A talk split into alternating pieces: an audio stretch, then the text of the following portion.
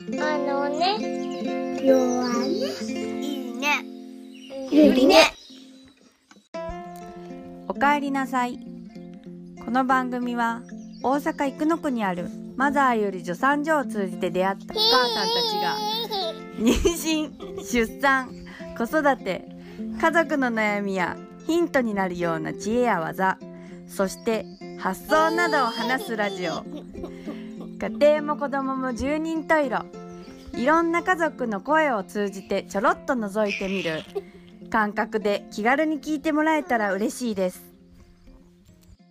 今日はゆりねのメンバーの一人ガチャマツが弱音がいいねになった話をさせていただきます。妊娠中は皆さんいろんなトラブルを抱えていると思います。私は頭痛と鼻づまりでした。もう頭痛と鼻づまりすごくしんどくて、ネットでまあどうしたらいいんだろうっていうのを調べてたんですけど、えっ、と、ね、大概、こう、時間が経てば治るよとか、私は後期に入ったら治りましたっていう人もおれば、あのーもう、産むまで、産むまでずっと頭痛も鼻づまりも続いてましたっていう人もいました。まあ、みんなもうどうにかするっていうよりかはもう治るまでただただ待つっていう感じでした。で、まあ、頭痛と鼻づまりって言ってもいろんな症状があると思うんですけど私はまあその当時働いてたんですけど頭痛に関してはもう1時間に1回はもう机に突っ伏して休憩取るぐらいしんどくて、鼻づまりは、まあ、夜中あの寝てる時に鼻水に溺れて息ができなくて飛び起きるみたいな、本当両方とも結構しんどかったです。で、当時は、えっと、近所の普通の産婦人科に通ってたんですけど、まあ、先生にもしょあの相談したんですね。でも、ああ、よくあることだね。そういう人もおるよね。という感じで終わって、あ、もうな、これは治らないもんなのかなと。で、その時、妊娠が5ヶ月か6ヶ月、もうまだ、まだまだ折り返しの地点で、あ、もうこれから長い妊娠生活、この鼻づまりと頭痛と付き合っていかなきゃいけないのかと思うと、かなりしんどいなと思っていました。ゆりね。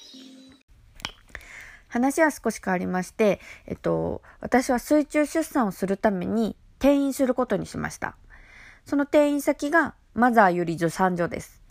でそこで荻田先生に出会ったんですけど、あの、助産所の検診っていうのは、普通の産婦人科の検診とは全然違っていて、すごい、あの、1時間みっちりカウンセリングのような、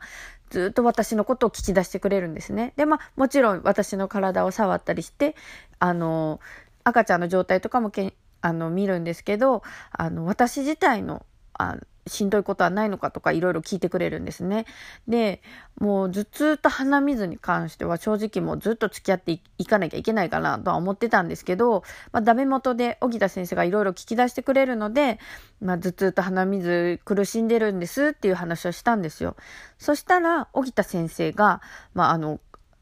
すぐあ、それやったらもうとりあえず1時間歩いて砂糖と小麦やめてねって軽い感じで言ったんですね。で、え？なんか、えー？って、ほんその時に何て言ったらいいのかわかんないですけど、えー？ってすごいびっくりしました。まあ、いろんな感情がありました。まずはね、あのね、え、治るの？っていう。え、それなんか、やることあるんだ？や、なんか改善するためになんかできるんだ？っていう、えー？っていう驚きと、あと、あのーえ、砂糖と小麦やめるのってめっちゃ大変じゃない？みたいな、なんか、どうしたらいいんだろうみたいな気持ちでした。でもまあ大変そうだなとは思ったんですけど、でも本当に頭痛と鼻水がしんどかったので、治すためになんかできるならまあとりあえずやってみようという気持ちで、わらをもすがる気持ちで始めました。ゆりね。まず歩くことは、まあ、1時間そうですね。私の長男が長男の通ってる保育所が片道30分だったので迎えに行く時にま歩いて行ってで一緒に歩いて帰ってくる。これで往復で1時間ですね。で調子いい時は、まあ、行きも帰りも歩いて送り迎えして2時間とか歩いてました。歩くのはもともと好きだったので結構ね息子とも楽しみながらやっていました。で、問題は砂糖と小麦ですね。で、砂糖を断つのはまず料理。料理を砂糖のか、料理するときに砂糖の代わりにみりんを入れてくれと言われました。で、私はこれ時々やっていたので、まあ、あの、簡単に置き換えることはできました。で、小麦ですね。小麦は、まあ、パンとパスタ。まあ、ね、ちょっと、手抜きの時とかによく食べていたパンとパスタをやめました。で、困っ、一番困ったのがスイーツです。で、ね、あの、スイーツってもう簡単に砂糖と小麦両方入ってますから、それを、えっと、ドライフルーツとかナッツに置き換えて食べてました。で、まあね、あの、家では、まあ、砂糖をみりんに置き換えたり、パンとパスタをやめたりとか小麦を避けることはできるんですけど、外食はほとんどできませんでした。で結構大変やなと思ってやり始めたんですけど、あのね、3、4日したら、不思議なことに、不思議っていうか、まあね、鼻水と頭痛がなくなりました。もうスーッとなくなっていきました。もう、なんやろ、その、その時、えー、転院したのが、もう後期に差し掛かってたので、えー、まあ3ヶ月ぐらい悩んでたんですかね。3ヶ月ぐらい悩んでた鼻水と頭痛が、たった3、4日、砂糖と小麦粉をやめただけで、スーッと治ったんですよ。えーって、治るもんなんや、と。今まで悩んでたのに、たったこんだけのことで治ったんやと。いや、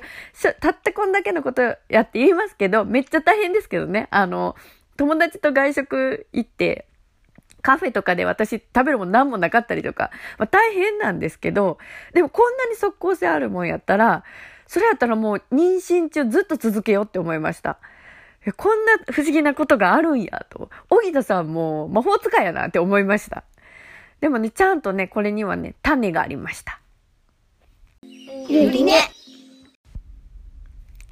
しばらくして、小木田先生から、えー、天満にある鍼灸院、継承院に行くように指示されました。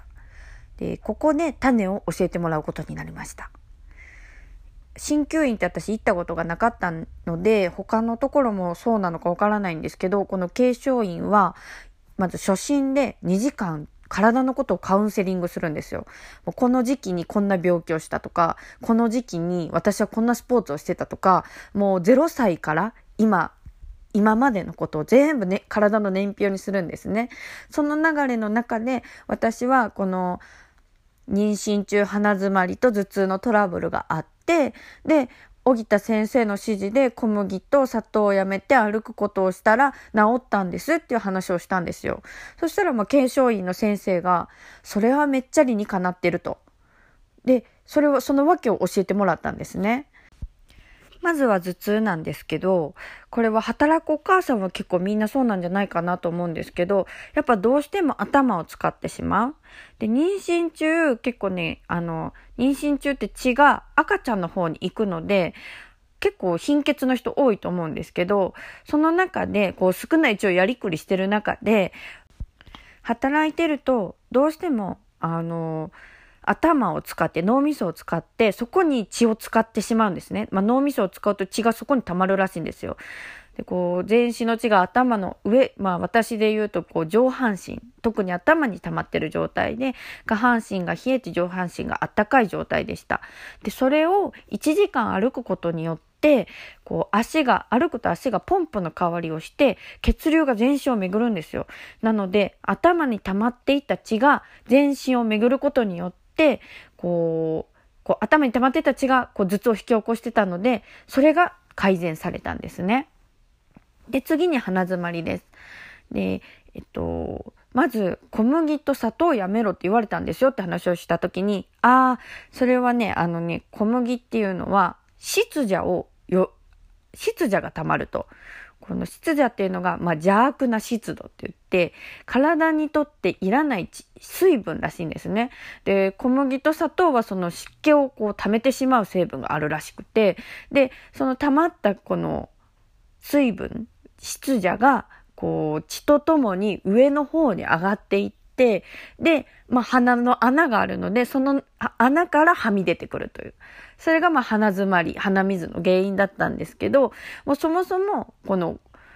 小麦と砂糖をやめると、こう湿邪がたまらないので鼻詰まりも改善する。っていうことで、この頭痛と鼻詰まりが治ったんだよって言われたんですね。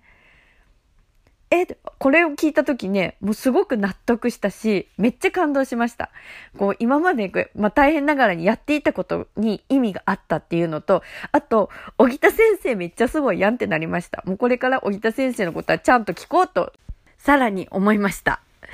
で、おかげで、まあ、残りの妊娠生活もトラブルなく、しかもね、歩いてるから体力も十分、体力もついて、で、長男がまあ5歳なんですけど、もう長男にもついて遊べるぐらい、出産の間際までしっかり長男と遊んで充実した妊娠生活を送ることができました。これが私の弱音がいいねに変わった話です。最後まで聞いてくださりありがとうございます。また来週。バイバーイ。